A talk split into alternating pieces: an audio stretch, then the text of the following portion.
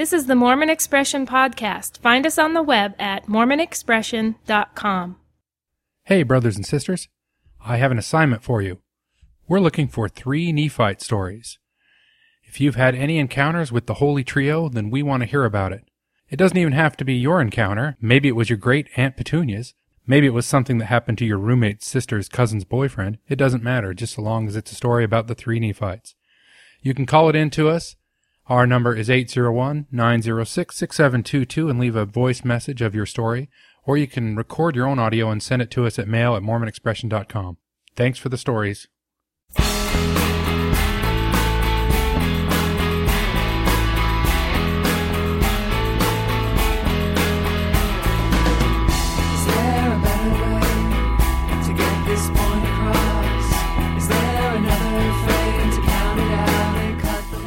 Welcome to another edition of uh, Mormon Expression Podcast. I'm your temporary guest host, Tom, and today's episode is going to be really, really, really fun and interesting. We're going to be doing a little bit of turning the tables of sorts. We're going to uh, interview John Larsen, the visionary, the man behind the mic, the guy, the creator, the director. John Larsen, the starter up of Mormon Expression. How you doing, John? Great. I'm good. Good. Um, so I guess we just wanted to uh, do a little bit of a background check on you, see if you're not registered everywhere you move. Yeah, this is strange. I don't have any notes in front of me. I don't know what to say. Guess you'll just have to go with uh, with your own experiences, I guess. I'll follow So- the spirit. Yeah. yeah, follow the spirit. So why, why don't you? Because I personally, I I've never. Well, I guess I've met you in real life once, real briefly, but Right. um, and I've and I've only talked to you uh, through these podcasts. So why don't you lead me up a little bit through your childhood? Were you born and raised in the church? Yeah, I was born um, into an LDS family. Both uh, my uh, father's side and my mother's side go uh, Mormon all the way back. My father comes from the Scandinavian immigrants who came after the Mormons came out and settled Utah. And my mother's family traces back to uh, Kirtland, about 1834. Uh, Vincent Knight, who was the Bishop of Nauvoo, joined the church. And so I come from solid Mormon stock. I'm a seventh generation Mormon. You you have a lot. Do you have lots of siblings? And Yeah, I have um, I have uh, two older brothers and a younger sister, and they're all still in the church. And I have um, a lot of cousins, and uh, most of them are still in the church. okay, so so how was your childhood? Was it was it kind of uneventful, just kind of rolling through primary and through the young men's program and scouts and all that? Sure, it's pretty normal. Yeah, I went up, and you know, I was active my whole life. I was a, a quiet kid, a pretty good student. Uh, I didn't get into much trouble. Um, I don't know if it's for want of motivation or for want of opportunity, but I, I didn't get into much trouble, and uh, you know, was an active deacon, teacher, and priest, and went on a mission and got my Eagle Scout and graduated from seminary and the whole nine yards. No kidding, you got your Eagle Scout, huh? Yes, I did. That's imp- I'm still first class. I never did make it all the way. so so you served a mission. So so tell me a little bit about that. Where did, where did you go and some of the events leading up to that? Your decision making there. Sure. Um, now, the mission call, when it comes, at least back then, that was in 1992 when I started my mission. The location of the mission and the language are not written in the same paragraph. So I got my mission call and it came home, and I was at BYU. And um, um, when it came, it came to my home. So my mother made me drive home. We lived in uh, Roy, Utah at the time, which is about, I don't know, about 70 or 80 miles north of uh, Provo. So I had to rush home and gather the family around, and then I opened it up and read it, and it said that I was called to the uh, the San Diego, California mission. And I, I have to tell you, uh, frankly, I was a little disappointed. And I set it down, and I tried to put on a smile, you know, everybody wants to go to some exotic, like foreign location and build a hut out in the bush or whatever, right? And then, you know, 10 Yeah, minutes bap- later, I, baptized in the ocean. Yeah. yeah, exactly. Ten minutes later, I picked it up and it, it said, "You will learn the the um, discussions in Laotian," and I I never heard of that. I didn't know what that was. So I went down to the library and looked it up, and of course, that's the language from Laos. Um, so I went to San Diego in 1992 to serve in the Laotian mission. Um, that was among the uh, Asian refugees. Of course, after the Vietnam War, um, those who helped out the United States, including Laotians and Vietnamese and um, some tribal people known as the Hmong and um, Cambodians had settled all over the country and they, they had kind of congregated to certain places, and one of them was in Southern California.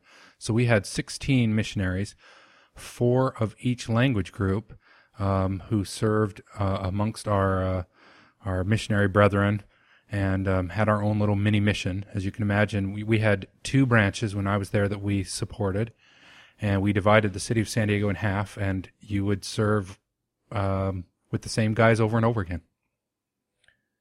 So did you learn that? Like, I mean, did they teach you that language in the MTC, or did you have to wait till you get to the field for that? Or No, we went to the MTC as a regular um, foreign mission group and learned the language the same way. We were there the eight or nine weeks, and then uh, we went out to San Diego, and then we sort of had to do a lot of study um, of the language and and oftentimes of the culture. Now, a lot of missionaries, you know, if you're in Thailand, uh, you can go to the market and you can go to wherever and practice your language all day long, but we couldn't. And because I was in 1992, we were at the uh, tail end of the um, refugees. That the branches had been very, very large when the when the um, when the immigrants first started coming to the United States in the early 80s. The missionaries discovered them, and the missionary work boomed.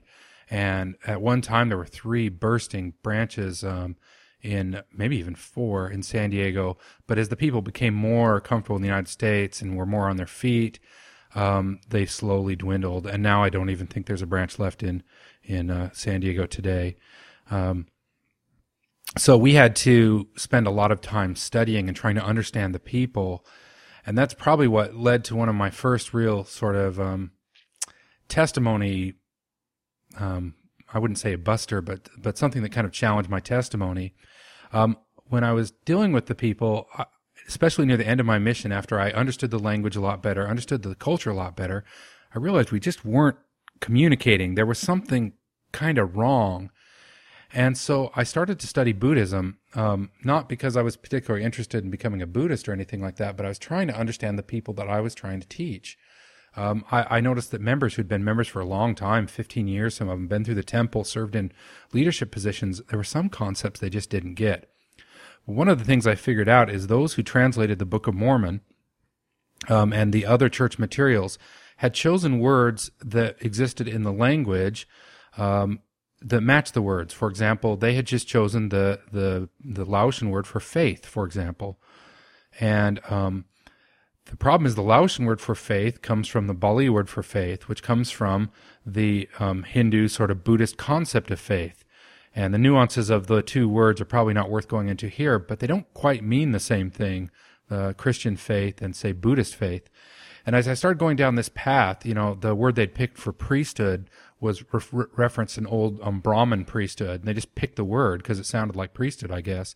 So we had, and then I went and visited a lot of the members. These are members who, like, say, who had been the branch president and the Relief Society president, and I said, faith means blah blah blah, and I gave like the the um, Buddhist definition, and I said, right, and they, oh yes, elder, now you finally get it. Now you're finally seeing it, and I realized that there was a big, huge communication disconnect here, and the people just really weren't getting it.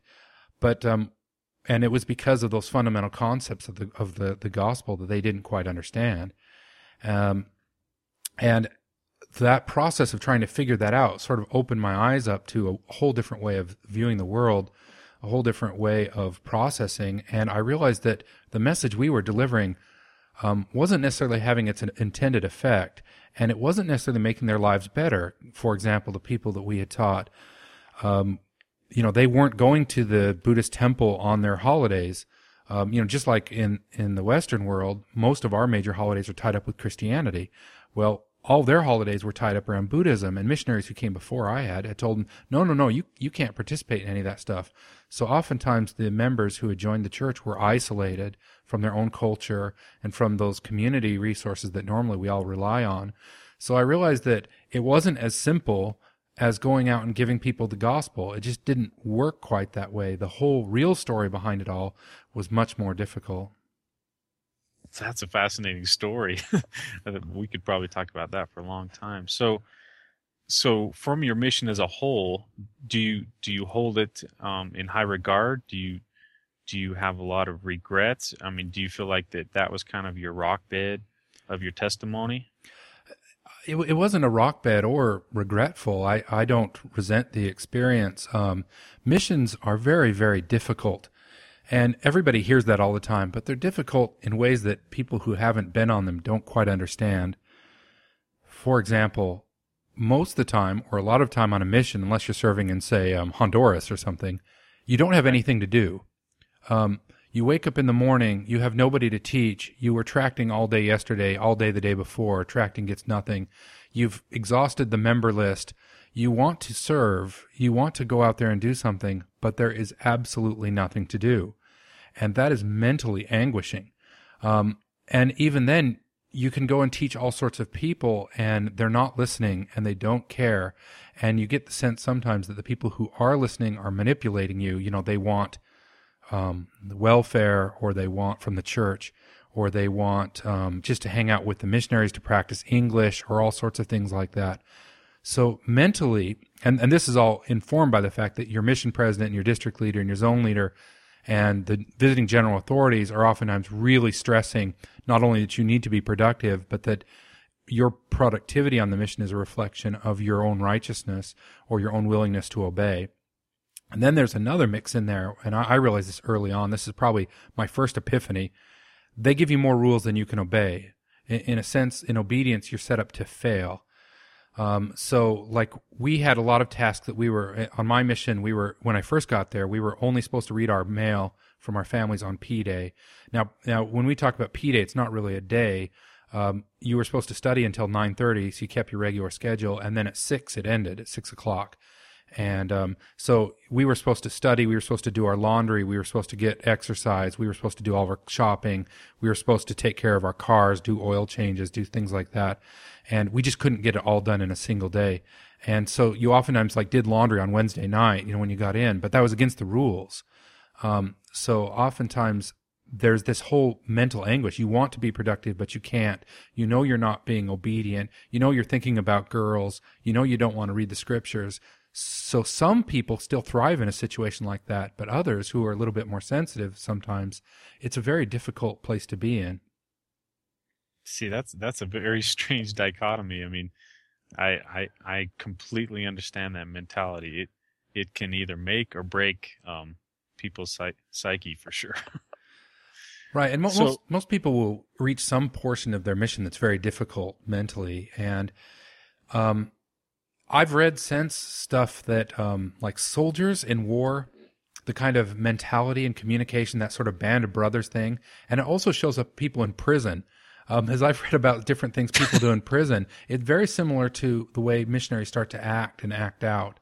Um, I've said before um, that I do not believe the Mormon Church is a cult, and I've argued that quite a bit. However, I think the missionary program is a cult. It fits every description. The haircuts, you're not allowed to contact your family, you're not allowed to use your name.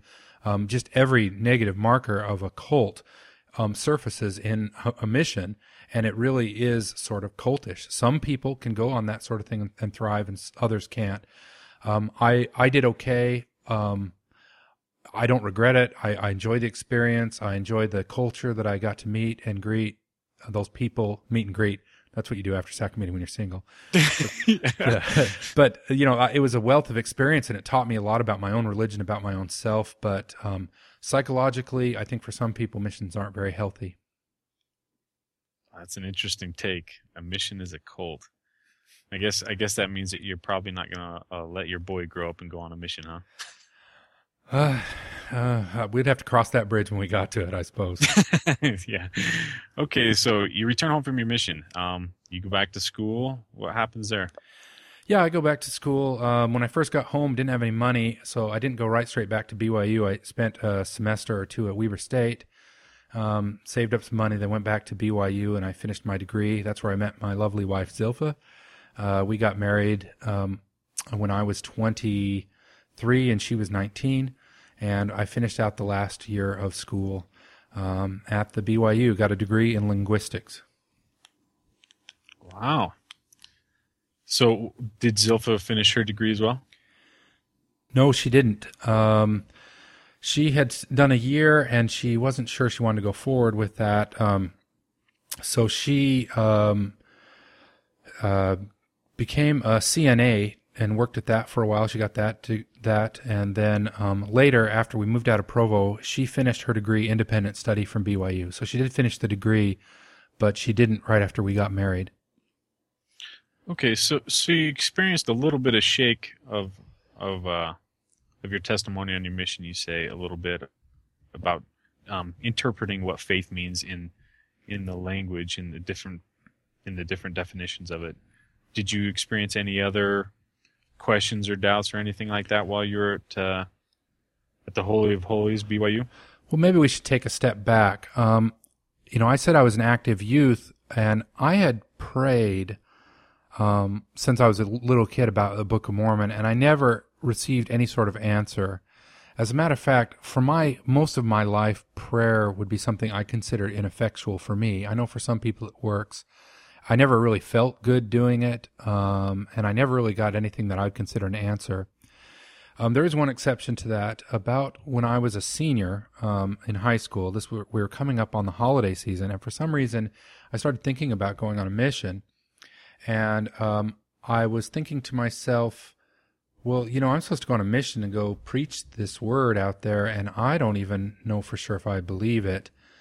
Um, and and I, you know, I was a studious kid in like um, Sunday school, so I'd read the Bible and I, I or had read most of the parts. You know, whenever we were in class, I'd read that. So I decided that I was going to figure out the Book of Mormon. So what I started doing is every night. I think I started this around about January. Every night, um, I would read for an hour or two hours or three hours, and I would pray throughout. Um, so I started reading the Book of Mormon straight through. About two weeks into this, now this is on top of you know a rigorous schedule. I was taking calculus at the time and a lot of other classes, so I was basically just getting up in the morning, doing my schoolwork, then just you know studying the Book of Mormon as intently as I could, then doing my homework and going to bed. I wasn't doing anything else at the time, and I started getting a little nervous or antsy um, about the fact that I hadn't gotten an answer, and I started putting a lot of intensity into it. And finally, um, around somewhere around about the Book of Alma, I know it was when one of the battle scenes. I kind of had this sort of, I would call almost an emotional breakdown. I was tired. I was, and I felt really sort of good about the book.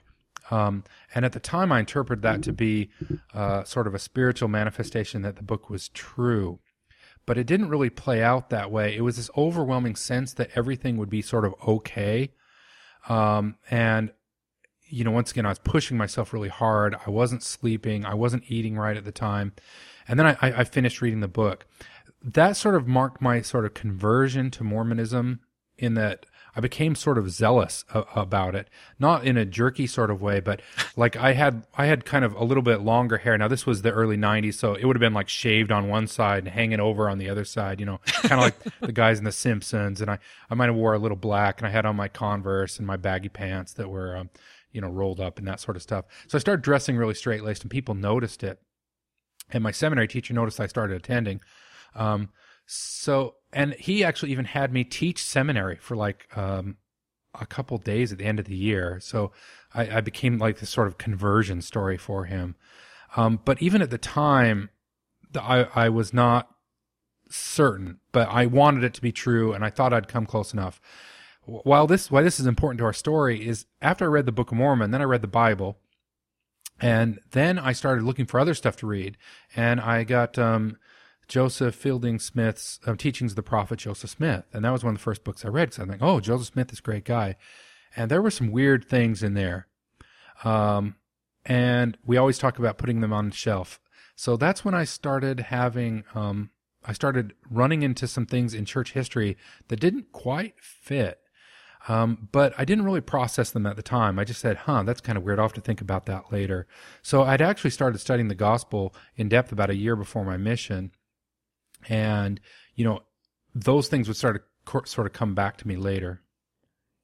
So you so you you use that that Book of Mormon experience that when you were reading in Alma is your emotional connection. Is that correct? Yeah, you know, people talk about epiphanies or like spiritual experiences. A lot of people who maybe are apologists or whatever, who when they're confronted with the logic of proving the the church, which is very difficult to do in a logical sort of way, oftentimes they say they rely on, on spiritual experiences. So that's the closest thing I came to a spiritual experience. I would categorize it now because the same sort of feeling I felt I feel when I watch like a Rocky movie or something like that. So for me, it's really hard to say, oh, well, that that um, you know that same experience I got watching the Gladiator when he was um, you know running people through with his sword is the same way the the um, the spirit communicates to me. But I I do acknowledge that it was much more intense at that time. That time that I was doing the the fasting and the reading and the and the intense study. I think I think this is an important um, point to make is because a lot of apologists or even a lot of uh, members will say, "Well, John, the reason why you left the church is because you you never really had a strong testimony to begin with. You didn't make that emotional connection. You didn't uh, take Moroni's promise, and it didn't connect with you. You didn't allow Christ to enter your heart, right?" You could say that, I suppose, and it wasn't for want of trying. And I, I go back to when I was a nine-year-old kid, just praying my little guts out, trying to get that answer and not receiving anything. Now, a lot of the um, defenders of the church might say something like, "Well, you know, that was your trial of faith, or that's what God wanted you to do, or whatever." But I don't think that was clear to me as a nine-year-old. I I felt I was defective. Wow. Okay, so so you're you're done with college. You've now married your lovely wife Zilpha. Um, so lead us through that. I mean, what kind of church callings did you get into, like leadership, um, any um, Sunday school kind of stuff, and how how did uh, the beginnings of of the cracks and the doubts start to to waver? Well, um, so right after we got married, we lived in Provo, um, and we rather than go to a student ward when we first got married, we went to the family ward. We decided we'd be more comfortable there. The student ward sort of creeped us out a little bit, um, and uh, we actually later lived in one. But um, we went to church, and right away, like within the first week, and I'm trying to think if it is even before. They might have got our records before we actually went to church because we got our records transferred when we were getting married. We might have been on our honeymoon, but anyway, it was right away. We got called into the primary, um, and we only that whole we lived there for a year, and we knew two people. There, there was another couple who are home teachers. Um, a guy and his wife would come home teach us. Those are the only people we ever knew outside their children because we were in the primary. We were single. We didn't have any kids. I mean, we were we were a young couple, married couple without any children. So we went right away into the primary. Um, then we moved to Wymount for a while, and that was a mistake. Um, I just didn't fit in there, and neither did my wife. We just never felt comfortable there. We were there about six months, and then we um, we got I got a job elsewhere, so we moved up to um, Weber County. And once again, um, at, at this time we were working shift work, so we went we'd go to church, but but off and on they didn't give us any callings. The next couple wards we we lived in, we didn't have any children. We didn't have any children for several years after we got married. We were always put into the primary or such callings like that, the young men's, young women's.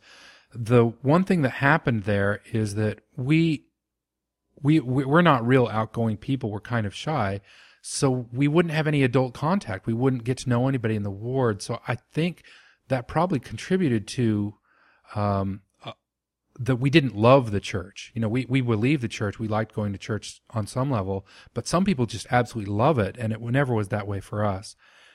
Uh, additionally, the fact that we never had we we we weren't able to have children those first few years. It's hard to John John Larsen's not outgoing. Okay, go ahead, keep It- going. it, it's it's easy behind a, a microphone out here, but you know, Okay. um, um, when when you don't have any children, people treat you a little bit differently because, and this goes for single people and and all that. The church is set up around families, so um, people will ask you when you're going to have children, and if you're trying to have children and you can't, um, um, which we were there in the beginning, we you know we we wanted to have children. You you get a little bit defensive, and also, I mean that's that's really an inappropriate thing to ask somebody when they're going to have children, and Absolutely. Um, you know, we would get asked that by bishops. We'd get asked it by old ladies in the hall, and you feel less of a person. You know, sometimes people in the church love to say, well, the the men have the priesthood and the women have motherhood. If you're a woman and you're unable to have children, um, you're just out of luck um, because you know there's no way to remedy that situation. So the women who are in those sorts of situations often feel awful, and I don't think it. We never went home like crying ourselves because we didn't have children, but we didn't feel fully participant in the church. And once again, because we were unencumbered by children, the church would use us as um, service mules. We were always put into those those sort of callings where, um, you know, you you you were serving the children or serving the youth, that sort of thing. Um, did, did that did that ever play on you? I mean, the fact that you you and Zilpha had callings that had to deal with children, um, knowing that you couldn't have children. Yeah, and and that they would actually say sometimes, believe it or not, that you know we know you'd be great parent, and here you can be the the the parents of all the children of the ward and stuff and stuff like that. Um, and that that stuff, um, I guess it plays out with some people, but it just it's just difficult. Um, It's inappropriate. it's inappropriate. It's crossing the line. Um, and you know, and it what it did is it contributed in our disaff- disaffection from the church. I've said before that in order to leave the church, you need to have two things. Um, one, you have to not like church very much, and two, you have to not believe it's true. If you don't believe it's true but you like it, you'll keep going. If you um, don't like it but you believe it's true, you'll keep going. So unless unless those two line up, so I think in most everybody who's left the church, you will find that on some level they didn't like church at least at some point, and they don't believe it's it's true. So I think that contributed to our um, lack of strong attachment to the community. Um, so you so you started to gain a distaste for the church before you started having doubts in its authenticity. Yeah, and and I- after I read the Bible, when I read the New Testament back there in my senior year, um, I sort I sort of switched my um leaning. I I would probably count myself as fairly conservative, like um, you know, politically, like most people in Utah are. After I um read the New Testament, I switched. Um, uh, the teachings of Jesus kind of touched me, and I became much more interested as a matter of public policy as um, you know I, I would view the government as an extension of the people meaning the government is we the people that we had a role to take care of in taking care of the sick and the and the poor and that that sort of thing and I it also installed me sort of a passivism that I didn't have before that I thought that military action was generally wrong-headed maybe I had that bent before but the point is having those sort of inklings, you know, more democratic, more liberal in your thinking also alienates you from the church. So, um, I, you know, I had those all the way along. And so I was always felt like an outsider and a little bit in the church. And if you've gone to church, especially in Utah, people will make jokes at the expense of, say, Democrats all, all the time. And if you're if you're not sensitive to that, and I wasn't particularly sensitive, but it, it's one of those things that starts wearing down on you because you can't defend yourself. You know, when somebody in elders quorum makes a wisecrack that you know the Democrats are really communists, you can't say anything. You're going to sound like an asshole. So you have to just kind of sit there and take it. Um, and and I think these sort of things led uh, Zilpha and I both to not be as you know the the, the community wasn't as um, nurturing for us it wasn't satisfying spiritually whether or not we believed it was true now this time we still believed it to be true So you found so both you and Zilpha were both feeling at odds with certain uh, cultural or social things with the church, right. And and and for me, I I can also attest to um, your priesthood leader saying you can't be a good Mormon and a Democrat. So I've heard that as well. yeah and and it's it's not universal. I mean harry reid is, the most powerful democrat in the in the country right? Um and he's a mormon. But it's and and if you confront people they'll say oh yeah it's okay. But that constant like jabbing i think tends to wear people down um But th- but that's not necessarily uh, uh, an effect from the church itself. That's more or less just kind of a social thing from the members, right? it's a cultural thing, but sometimes they're hard to separate. I mean, the church, Yeah. the church knows this sort of stuff happens. You know, they every year they they have their obligatory um, statement that says that they don't support one party or the other, but you would be blind to not see, you know, that um, Orrin Hatch's books are prominently displayed at Deseret Book, and there's nothing from Harry Reid there, that sort of thing. It's not Or- hard. Or read or read any of uh, President Ezra Taft Benson's material. Yeah, or Joseph F. Smith, or you know, the uh, David O. McKay. You know, if, especially if you read back in the '60s and '50s, it wasn't just Benson. Benson is lightning rod because he was such a nut, but um, that stuff is is all around, and it's not hard to get at. And you know, if you if you go through the Utah legislature and tick off who's a stake president, who's a bishop, and all that sort of stuff, you, you'd be quite surprised how many of those people serve in, in political call in political um, positions. Well, what does that? If if you're a member of the church and you go to your stake, and your stake president is a kind of very conservative Republican, I think most people just say, well, Republicanism is is what I should do. That's what my leaders do, and that's what I look up to. So just statistically, more Mormons are going to go after that sort of thing. But it's no it's no secret that um, Utah is generally the reddest of the red states. That it it pulls hard to the right. Yeah. Okay. So so you and Zilpha, uh, you know, you're finding yourselves odds. Lead us up to the events, because because I'm I'm anxious to hear how how both of you were kind of on the same page as the the development of of questioning and doubts and research went. So uh, we were living in Smithfield, um, which is about seven or eight miles north of Logan, kind of a little um, dairy community that's grown up um, up in the up in the mountains north of uh, Salt Lake City.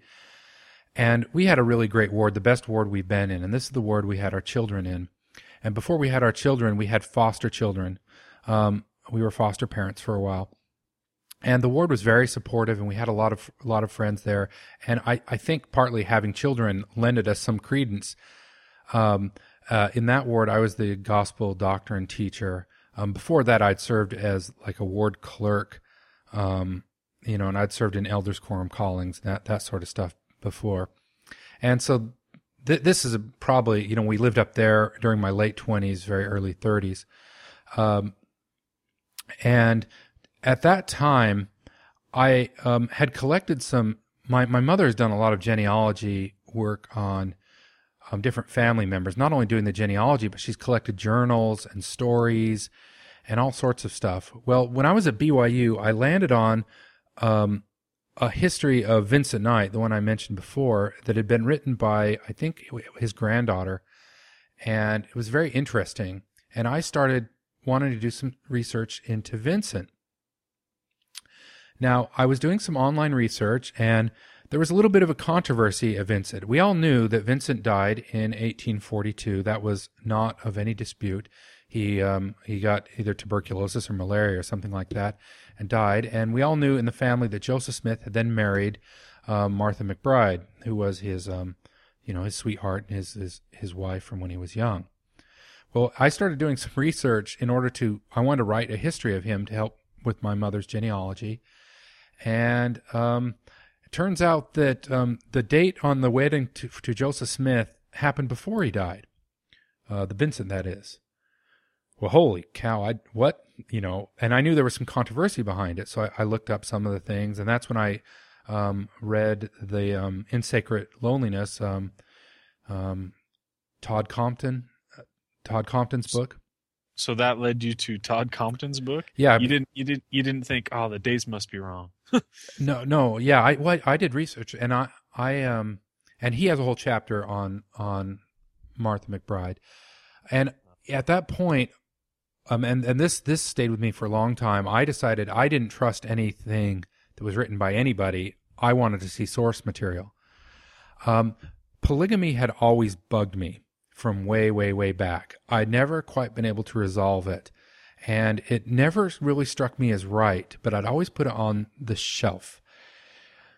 Well, this sort of reopened that polygamy thing, and I finally said, "Well, I'm going to get to the bottom of polygamy. Um, I want to, instead of just saying I don't know, I want to gain basically a testimony of polygamy and decide whether or not it is true in the afterlife, because most Mormons, you know, when they're sitting around talking about the secrets of the kingdom, there's a quite a bit of a disagreement among Mormons as to whether or not polygamy is still in practice. I think a lot of people outside the church don't realize this, and we don't tend to air this to except the the filthy apostates, but the insiders don't tend to air this to other other people outside the faith, but it is still a thriving controversy as to whether or not polygamy has been completely discontinued or just suspended. So quite a few people believe that, for example, we might practice polygamy in the afterlife, or there might be a restoration at some point, because the the the revelations are not exactly clear that polygamy was was um, quit. It was just stopped or halted. So I started reading everything um, I could on polygamy. I started with um, Buerger's book, um, um, The Mysteries of Godliness. And um, then I started reading down his um, bibliography as much as I could get my hands on. Now, a lot of the, he wrote his book, he was part of the Camelot um, graduate students who, who had unprecedented access to the church um, records. Did the same thing with some of Quinn's stuff. I would read Quinn's stuff, which was fascinating, and would search out whatever source material I could find of his that I could read. So I ended up from that polygamy thing reading a lot about um, Joseph Smith, and I decided I was going to read everything I could that Joseph Smith wrote. Um, and I read everything that's been published that he wrote, and I read about Sidney Rigdon, and I started reading about church history, and I fell into the um, ex-Mormon reading frenzy, which a lot of people do, which is you as you start uncovering this stuff, you know, you start uncovering polyandry, you know, Joseph Smith marrying other men's wives, um, Sarah Pratt, you know, they sent Orson Pratt away, and she apparently lived with John C. Bennett for a while, and then she lived with um, Willard Richards for a while, and there's some dicey stuff going on there. And th- you know, this is all open in the in the journals you can read. You, you know, read Clayton's journal and Joseph Smith stuff, and uh, um, and you know, people like Sidney Rigdon who are just buried in church history and you start reading all the weird things they're saying. Anyway, it just started this big sort of feeding frenzy. I read book after book after book after book after book, everything I could get my hands on. And meanwhile, my t- testimony is just starting to shatter. Um, because the foundations of my belief, oftentimes we would use this reasoning. I remember saying to Zilpha a lot of times in, when we were younger, you know, well, um, if you if say we ran into a problem, something that was a head scratcher in the Book of Mormon, like horses, we'd say, well, I don't know for sure about the Book of Mormon, but I know Joseph Smith was a prophet, therefore the Book of Mormon has to be true. At the same time, you know, a week later, we might say, find something weird about Joseph Smith and say, well, but look at the Book of Mormon. I mean, you can't just write the Book of Mormon. So the Book of Mormon testifies that Joseph Smith was a prophet. So we were stuck in sort of a circular thinking. And when I started pulling the thread on that sweater, for me, it started coming undone. So at this at this time, I was teaching um, adult Sunday school. We we rotated on to the Book of Mormon class, and um, so I thought, okay, I'll get to read the Book of Mormon again because one of the coping strategies I had subconsciously. Um, this is before I started really studying. Is if I ran into something controversial or something that kind of affected my testimony, I would just not go there. So I hadn't read the Doctrine and Covenants for years because whenever I'd read it, I think this is just a pile of crap. Um, so so I would stay away from that kind of stuff because it would just it would just make me scratch my head and say, you know, if God ha- hasn't been talking to mankind for sixteen hundred years, this is what He has to say. Um, so so I just wouldn't put I put that aside. Now I was going to tackle it full front, and and um, so in that class, I taught the class very well. I think I think most people um, w- who enjoyed my class um, because I wouldn't necessarily bring up all the problems that I was finding, but by the end of that, I was convinced that the book, the Book of Mormon, was not divine. And my testimony had pretty well slid about as far as it could go. Now, during this time, I was trying every belief pattern. You know, we talk about New Order Mormons or Sunstone Mormons, or I tried on every one of those 31 flavors at one time or the other. I tried to, you know, just go and put my faith on a shelf. So, so I tried every mechanism I could. I did not want to end up outside the church. I did not want to end up in non-belief.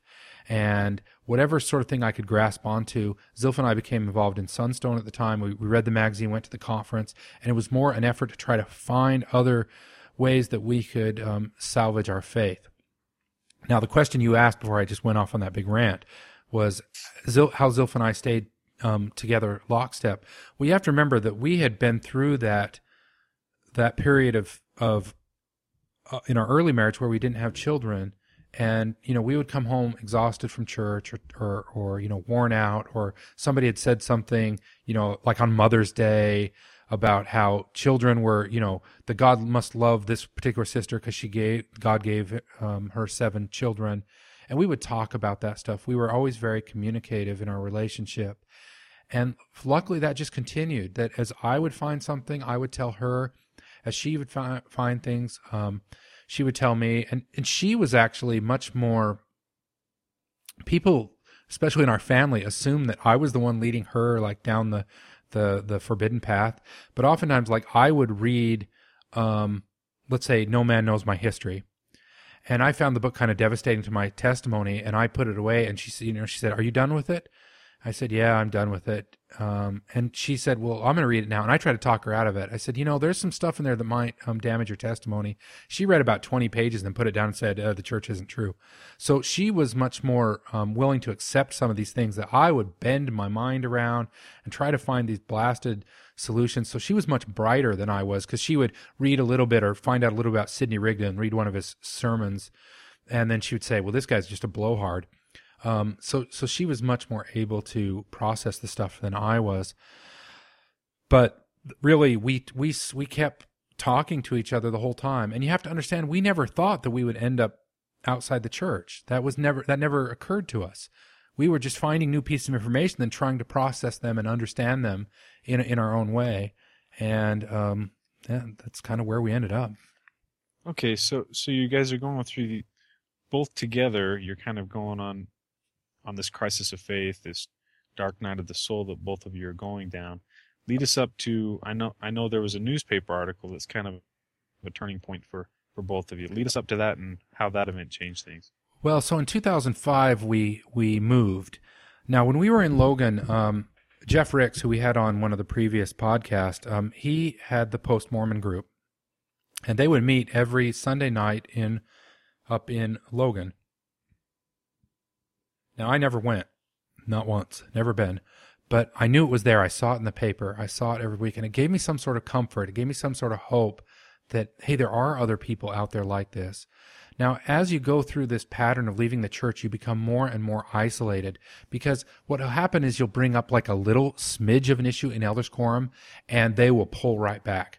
Um, and you quickly realize that people do not want to talk to you about this stuff. Um, and so, and oftentimes you don't, you know, for us, we never went to the bishop because we, we didn't know that he would necessarily help us out. Um, so, and may, maybe he would have, maybe that was unfair, but we were growing more and more lonely and isolated in the church because church itself became less fulfilling. Um, we would notice more things that, that bothered us that people would say that were insensitive or things that we knew were false. You know, um, if you go to church after you've studied church history, you'll know that about once every three or four weeks, somebody will say something that's flat out wrong about the history or whatever. So that start, sort of stuff starts really bugging you. Well, we moved, uh, the company I worked for moved to Salt Lake and we moved down to Layton in um, 2005 and getting a new ward, we didn't have the friends and the connection we had in our previous ward. Um, they put Zilpha in a calling like they always do in the nursery. Um, and you know, at this point, she was saying, uh, "I don't even believe in God anymore," but she was she was um, still willing to serve in the nursery, and um, she wouldn't go to sacrament meeting at all because it drove her nuts. Um, I would go sometimes. Now, our kids at this time were little powder kegs they did not like to sit through the meeting, and we would use that up in the up in Smithfield when they cried. You know, we'd go out the foyer, then keep going all the way home. But um, um, I would tr- I would go to priesthood quite a bit and Sunday school. I enjoyed Sunday school, and every once in a while I'd go to sacrament meeting. So I was still semi-active. Um, then there came a point where I went to church, and the the um, Sunday school lesson was on Isaac and um, uh, Jacob and Isaac, the the um, the um, sacrifice on the altar. Oh yeah, Abraham. Yeah. Yeah, Abraham and Isaac. I'm sorry, not Jacob. Abraham and Isaac. Um, and I don't know when when you don't accept the Bible as like literally true, that story is horrific. And that thing hit me like a ton of bricks. And I was looking around the room, talk. Everybody was talking about this thing, and I raised my hand and I said, um, if God tells us to kill our firstborn son, should we obey? That was my question. Um, the room erupted. That was not a very, um, and and I wasn't trying to be like a big jerk. That just wasn't. I, mean, I was seriously concerned that that we were just accepting this the behavior that would be we would consider criminally insane today. that the people in the room were extolling as a matter of righteousness and faith. That, you know, that he didn't have any evidence to support this, but he went on it. You know, it was going on and on about faith and blind obedience. And I was saying, hold on here. Um, th- we're talking about something that's heinous. I, I, it would never be right to try to all, offer up your son on an altar. And when I say the room erupted, there were some people who were upset at me. They didn't call me any names or anything, but it stirred a lot of controversy, a lot of murmuring. I do have to say there were people who came to my defense who said, no, he's got a really good point.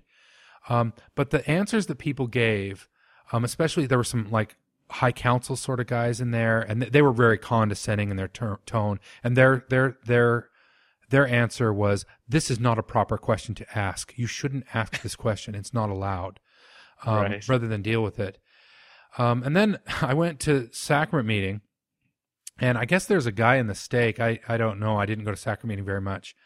Who um, they had been studying the scriptures with, and he got up. Um, this is his sacrament talk, and he grabbed the, the both sides of the pulpit, you know, like they do, like the high councilmen do, Yep. and he started surveying the crowd, and he started nodding his head slowly. I'm sure I'm exaggerating this in my memory, but this is the way I remember it. and there was this long period of you know quiet where he didn't say anything, and then he reached down, and he grabbed his triple combination or scriptures, whatever, and he he held it up high above his head. And I thought, what the hell is this guy doing? Because I'd never seen him before. You know, we'd moved in just a couple months before. And suddenly everybody in the congregation started lifting their scriptures up into the air. I guess this is a symbol that he had used um, in his teaching to show that you had your scriptures. I thought, my gosh, this is a friggin' cult, um, because it was just it was just scary because I hadn't seen anything like that in church before, and you know everybody was doing this in, in utter silence, and and you know, and then he went on and gave kind of a smug sort of high council talk. I don't know you're in the high you were in the high council, Tom, so Yeah, I was gonna say I'm getting a little little defensive here. No, please ahead. forgive my my my uh, slides on the high council. okay. But that's the last time I ever went to sacrament meeting. Um, I, I actually got up and left. I just I said this is not for me. This is not this is not doing it for me. Um, It's it's interesting when you talk about the Abraham Isaac story and that that was a big an issue for you. The one for me was the Sodom and Gomorrah when when Lot goes in there and you know and everybody wants to uh, rape the new angels that have showed up and he's like no no no no take my daughters instead. right, right. I remember I remember asking a question s- very similar to that, and I was like, okay, so it's not okay to have sex with angels, but it is okay to have sex with your virgin daughters. Right. Very yeah. Yeah. I mean, there's there's so much, and you know, and once you start looking at the Bible or the Book of Mormon critically, things start to fall apart. Now, when when I started losing my faith, I assumed that I would end up as a liberal Christian. Um, around about I don't know exactly when it happened. After I'd studied, I read you know three or four hundred books on Mormonism. I mean, literally, I'd read that many. I spent six months just doing hardly anything but reading up on um, on Mormonism. I started reading up on Christianity, um, and it, what the question that intrigued me was, um, well, the church says that it's a restoration of the ancient order, and as I read around, I found out that you know when the King James Bible was written, we didn't have that many manuscripts, and the King James Bible really wasn't a translation at all. But that's a story for another day. Yeah, But there have been literally thousands of ancient manuscripts that have been found since then. So I started thinking, oh, this is fascinating. Now we can get a, a glimpse back in time. And I read the books, you know, and is it Bert, um, Er- Ehrman or Bert, whatever his name, Bart Bart Ehrman. yeah, you know, he has some really good books that give you an introduction into that sort of higher criticism, um, and you know, and explains how the passages change over time. This is something I really understood from linguistics. In linguistics, we study very scientifically how languages systematically change over time. So that's something that really resonated with the education I had. I really understood how those mechanisms worked, and and you, as you look back in time, you can see the changes that were made in the manuscripts. Well, as a young as a young person, I was taught that you know basically when I was a kid in the '70s, uh, the church was much more openly ha- hostile to the Catholics, um, and we were taught that you know it was the Catholics who had who had um, you know raped the Bible. They had taken all the good parts out, and you know if we had the Bible in its original text, we would see, bam, um, right there on the page is you know Payson, Utah Mormonism right there. So um, that as as you start looking back in time, you see that's not the case. You know the um, second century texts of Mark that we have, for example, end when Jesus dies. And if you read Mark right now and go to the, you know, chapter 15, the last few verses, it says, oh, and Jesus died. Then it says, oh, and then he came back to life and there was all these angels, hallelujah, the end. And none of the old scripts have that in there. So you can see that, yes, the Mormons were right, that there had been changes in the, in the scriptures over time. No, they weren't right, that it had been done systematically by the devil to, to, to, to well, I guess you could still argue that, but, but the, the scriptures became less miraculous, less divine, sort of, as they went back in time. So the the point I just use that example to show how my faith in Christianity crumbled along. As a matter of fact, I've said before, and I don't know if it's true anymore or not. That's, my memory's a little foggy. That I lost my faith in in in Christ as a resurrected God before I lost my faith in Joseph Smith, um, and they really kind of crumbled together. That's amazing to hear Um, for me, and and I, I'm I'm sure I'm not alone in thinking that. So both you and Zilpha would consider yourself agnostic, kind of an atheist kind of approach now. Um, at times, I consider myself an atheist. I'm probably more of an agnostic. Actually, what I like to say I'm is an apatheist, which is somebody who doesn't care if God exists or not. Which um, sounds like a joke, but it's it's really true for me. I I anymore I don't find the question of the existence of God to be interesting because it really doesn't answer anything. Uh, let's say that you could definitively prove that there was a God. Well, just the fact that the, that God exists, or that God created, let's say you could prove definitively that God created the earth. Well, that doesn't prove that he's still alive. I mean, you can see that the Eiffel Tower was created by an individual, but that doesn't prove that that creator is still alive. It doesn't prove that the creator is good or bad. It doesn't prove if the creator is indifferent to humanity. Um, it doesn't. It doesn't really prove that there's the universe is moral or that there's an afterlife. You know, so we spend a lot of time spinning on the question of whether or not there's a God, but it's really a silly question because nothing follows from the, the answer to that question. Um, we just really don't don't know anything else. So a lot of people will go through a proof, sort of. Uh, you know, Descartes did this. He went through his proof of God, and then he just establishes the whole Catholicism right after that in in a in a sleight of hand maneuver. And a lot of people do that. They say, "Oh, these things lead me to believe there's a God, and therefore all this other garbage." But you know, um, almost all religions believe in God. You know, you can go out to Papua New Guinea, and those people believe in God, but there's that doesn't look anything like um, you know Protestant America. So so there's really not much that follows from that that sort of belief. That's interesting. Okay, so why don't you explain for the audience uh, your motivation for wanting to start a project like Mormon Expression and some of your goals for it? Well, if we go back a little bit, um, so after I moved down to Layton, you know, I had I had gone through that pain, even while I was in the church, of feeling isolated and lonely and sort of lost. And um, two things happened during that period. I, I gained an empathy for other people who were in that sort of situation. And all of Jeff Ricks, who did the um, um, the post Mormon group that met there. So I knew that others were suffering the same sort of thing we had. They were feeling the same loneliness. They were feeling lost. They were feeling that there was nobody they could reach out to. And I became very empathetic to those sort of people. Secondly, I developed a real un- interest in Mormonism. When you go and study something like that, it just becomes interesting to you. So even though I lost my faith in Mormonism, I gained my interest in Mormonism. It just became something that was fascinating in and of itself. And I can't explain that other than it just was. You know, some people like football, other people um, collect Pokemon cards. I think Mormonism is fascinating. So, so those two things kind of work together to sort of motivate me. And um, like a lot of people at the time, I got involved on the boards so I started posting under pseudonyms early, and then in about 2004, I switched to my real name. If you go and search the boards, and it was kind of my sort of trying to own my own faith and say, well, I'm tired of hiding. I'm tired of being in the shadows. I want to own my own stuff. And also, when you post underneath your real name, it, it you you're more um, introspect about saying really stupid things. So I, I wanted to, to keep myself honest. Um, I think around about 2007, um, I got involved in some of the post Mormon community ar- around about um, the Layton area and the Salt Lake City area. I started getting together with people. And when you meet, you know, after you've been through a situation like that and you meet up with others the first time, it's like coming home. Um, as a matter of fact, there is a, a, a couple that just recently moved into our area here who have left the church. And it's almost like you're old old friends, you know, because that aspect of being Mormon is still there. And even though the Mormons always say, well, not everybody, but a lot of them say, okay, you've left the church now, just go away, just forget about it, don't talk about it anymore, don't bother us, don't. It's not that easy. You know, I was a Mormon for a long time, and Mormonism was involved in everything in my life. Every major event, every major milestone, every major family thing was all tied up in the church.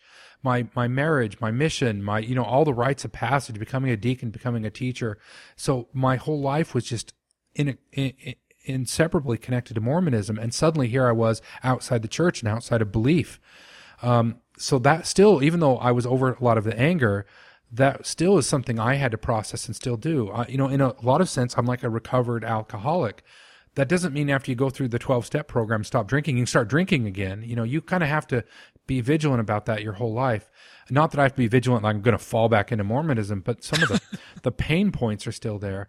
Anyway, I started, um, I started up a chapter of the post Mormon group in, there in Layton um, at the library where I, you know, I, I posted in the newspaper, I posted online where it would give people a chance to come and talk and and and find other um, post Mormons. And really, my motivation always was two things: I wanted to meet people that I could talk to that um, could understand what I've been to, and I wanted to, I really wanted to help. Um, I knew that a lot of people were suffering out there in silence, and I was right. The, there's some dear friends that I still have that either saw my flyer at the at the library or read it in the paper, and there's some people who um, I won't go into, but there's some people who were involved in earlier parts of my life that I eventually have reconnected with as you know sort of post Mormons, as people who've gone beyond that. So um, I've met some really valuable people in my life that way. So in uh, 2008, we moved out to North Carolina for work. I'd finished graduate school, and we had moved out here. And um, I had really been influenced. Um, I really enjoyed, I should say, um, some of John's podcasts, um, John Dehlin's podcasts on um, on um, Mormon stories. Mormon stories, and I'd also enjoyed Mike Norton's podcast that him and Hiram did on the Church is Not True. So so you had those two polls that that they they made me laugh, and he and Mike Norton had Bob McCue on one, and there was some really and um, Polygamy Porter and some of those guys who really gave you some food food food for thought. So I enjoyed listening to them, and some of them like Bob McCue's um, podcast on the church is not true. I listened to over and over again because Bob really said some things that really resonated with me. Um, and so I thought that might be kind of interesting. I had in the back of my mind that I'd like to kind of pick up where that left off because nobody was doing anything like that. And being sort of isolated out here, I couldn't do my little Mormon groups anymore. So I thought the podcast might be an excellent way to do that. Now you asked about the um, newspaper article, and I, I passed that by. Um, when, Yeah, sorry. When, when I started the um, podcast, when I started the um, po- the uh, group that met at the the library there in Layton, um, we we advertised in the community section, the free section where churches and all that could advertise, and we put the little ad there. And eventually, after I did it for a couple months, uh, one of the reporters called me up and said, "Hey, um, can we talk to you about this?" So um, she did an interview, and we'll post a link to that article. It appeared in the Ogden Standard Examiner, where she interviewed me and she interviewed um, Jeff Ricks um, um, from the Post Mormon group and talked about post Mormon. It was really kind of a nice article. It wasn't very mean. I think I think both Jeff and I kind of expressed our our opinion well. Well, you have to understand that we had not come out to anybody. Now, we had quit wearing our garments and we were inactive, but there was seemed to be a big don't ask, don't tell policy among our family members. Now, that's not exactly true because Zilpha was more was better than I was, and she had called up her parents and said, "This is the way it is. Um, you know, we've left the church." Da da da da da. I didn't have the cojones to do that, and I hadn't called up my parents. And part of it was a belief on my part, which I'm not sure if I was right or not, that um, my mother especially didn't want to hear it, that she didn't want to talk about it, that they knew that I had concerns with the church. They knew that we had stopped talking about the church, you know, because Mormons, when they get together, talk about callings and talk about the church nonstop. So they knew it had been a couple years since we'd even mentioned the church. They knew we weren't wearing garments. Um, um, we didn't dress fra- fragrantly. I mean, um, flagrantly, but Mormons will do um, the pat. My mom would feel my shoulder to feel for the garment line. Um, you didn't do the wife beater shirt to make it obvious. No, no, no. Thank goodness. Okay. Um, I, I do remember one time we had been at a party, we were throwing water balloons around or whatever, and I was wearing black underwear, and they showed through my shorts. So I, you know, I, I kind of got caught. Um, they didn't say anything at the time, but anyway, um, the the article appeared in the newspaper on sun, Saturday morning, and I received a phone call at about 7 a.m. from my mother who had read it, and I went over to my parents, and we had to talk about my leaving the church and what that meant for me and my family, and it was really a bad move on my part that I hadn't been more forthcoming um, with them, but that's that's kind of how they found out. Um, interestingly enough, of my siblings, I told you I have two brothers and a sister. None of us have ever talked about the fact that I have left the church or don't go to church. I actually haven't left the church. We're still members, but I mean, obviously, we're non-believers. But uh, other than my parents, no one in my family has ever even mentioned the fact that I, I don't go to church. Have, have you have you ever been motivated to sit them down and say, "Hey, why is this an uncomfortable topic? Bring it up." I've said that to my parents, um, um, but it's been my experience that a lot of LDS people see that sort of conversation as hostile. I don't know why they do, and maybe and Because- because they feel like their their their own faith might be threatened in the discussion. I think. So I think that um, you know, and this is getting into some, you know, family stuff that's kind of personal, I guess, but I think it's worth mentioning. Um, during the during the years that Zilpha and I sort of drifted out of the church, so it was a slow move for us. I think that drifted space between um, Zilpha and I, and um, especially my siblings, um, and I think that's just kind of been the 800 pound gorilla in the room for a long time. I do know from talking to my mother, uh, my parents and I still keep really good relationship, and uh, you know we go to fa- when we go out to Utah, we go to family parties, and it's just not mentioned. People just don't talk about it. So we, I, I know other people who family has said all sort of hurtful things to them, and no one has ever said anything like that. People have treated us very, very well. Um, a lot of ex Mormons talk about these experiences they've had with church leaders or family members, and I, for the most part, have not experienced that. Um, my family has been wonderful that way, but there is kind of this big silence um, about the topic that exists, and, and that's kind of sad. Well, that's a, that's a good thing though that things have been positive for you. Okay, so back to your podcast. Um, you say that you kind of wanted to build off John Dehlin and, and uh, Mike and Hiram's podcast. Are are you hoping that your podcast helped lead people out of the church? Um, I, I have no really no such interest in that. Um, John obviously went through, and and you can you all can listen to the podcast we did with John. Um, he went through kind of an existential crisis as he kind of confronted these issues. Um, one of the main differences between John and I, there's there's a lot of differences. I mean, he he, he has a lot a lot of talent and stuff that I don't have. But one of the main differences between us is I had finished my processing of the church. So if if anything we talked about in the podcast were to affect me, what's the worst case that would happen? Well, I'd go back into the church, right? There's nowhere else to go once you you're you're out of the church. It's not like I can become more out of the church or become more agnostic or whatever. So Yeah. so for me, um, I think that I, I was coming from a, a, basement that, that John didn't have because John was still trying to work through this, trying to make it work. And and as I I listened to his podcast again before I did and I really enjoyed him. I think he did a great job. But you can hear in the podcast John trying to work through and contextualize stuff. And part of it, that's what makes it interesting. You know, when he's talking to Gregory Prince um, about David O. McKay, it's a very interesting discussion, but it's all about this. Well, we have all these facts here. How do we make it work? For me, I don't have to make it work. It, you know, it is what it is. And I have my beliefs about like metaphysics and that sort of thing, but in a, in a sense, it doesn't matter. So I came from a position where I wasn't out to prove anything. You know, people have asked me that, you know, what's your motive? Are you trying to lead people out of church? Honest to goodness, I really don't care if people stay in the church or not. However, I think there are aspects of the church that for some people or many people can be very unhealthy. Um, and for those people, um, I think that if we can um, diffuse those things, um, I used the metaphor before. If there's anything I want to do to the church, it's I want to declaw it because it still causes a lot of pain and suffering to a lot of people.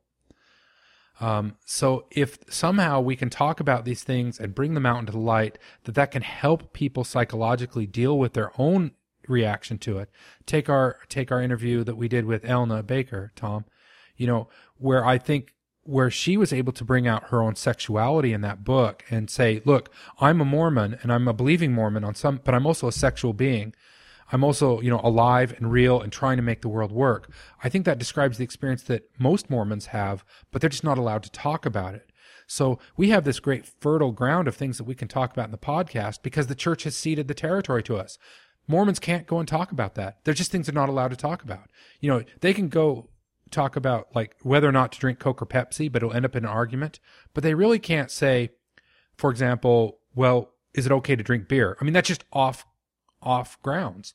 And um, there's a lot of other topics like that that that we address that people just couldn't get up and, and talk about. The um, podcast we just posted recently with Mitch Horowitz talking about the occult and the rise of Mormonism. Some fascinating stuff that are, that is very historical. You can't go and give a Sunday school lesson about that. So there's this whole untapped world of interesting things about the church that I that I I want to talk about that I want to have a dialogue about that I, that I think are interesting. So that's my primary motivation. It's not to lead people in or out of the church. It's that these things are interesting in and of themselves. And if if as a secondary thing I can help people better process their own faith and better get to a place where they're happy. If somebody stays in the church and they're perfectly happy with it and it's mentally healthy, psychologically healthy, um, then then that's okay with me. That's that's a good, healthy approach, I think, and I think it, uh, you should be commended for for thinking that way and actually having that as your goal. Um, I I really appreciated uh, you sharing your experiences, John. It was it's good to kind of get to know you a little bit. Is is there any last words that you'd like to throw in there? No, I, I don't think so. Um, Good enough. you know, it's it's it's been um, fun, especially doing this with you, Tom. I appreciate you uh, taking the time to to interview me, and you know, I think all these interviews that I've done, um, you know, I walk away thinking, man, we just scratched the surface, and um, you know, when I talk to you and talk to Niall and and Jim and George, and and then and uh, it's um, the Mormons are fascinating people, and it's a fascinating world of how people make the faith work. And isn't that interesting enough in and of itself? I actually think that what we're doing among, say, most Protestants would not be considered anti at all. Um, that our uh, supposed attacks on the church are actually very mild. Um, and I think probably in the long run, and, and those of you who still go to church, and Mike, who is still a believer, I think you guys should rest at ease knowing that we probably help as many people as we um, as we lead out of the church, and probably those that leave the church because of things they hear here. It's more because we help them get to a place they need to be, other than we like expose them to the dark, dark and dirty. Because you just punch in Mormon into Google and hit return, and you're going to hit much worse things than we're bringing up here. Absolutely. All right. Well, I've I've appreciated you um, kind of making yourself vulnerable for a change, John. I've I've enjoyed speaking with you, and and for all of you that uh, would like to email John, you can email him at mail at mormonexpression.com or call at 801-906-6722. And another thing that John's never brought up that I would encourage all of you to do is to go up to the uh, PayPal button and consider donating a little bit of money for for this project. He's he's invested a lot of time and energy, and and it might be a good thing to uh, maybe throw a few bucks his way. So I I appreciate John for for everything you've done. So thank you. Thanks, Tom.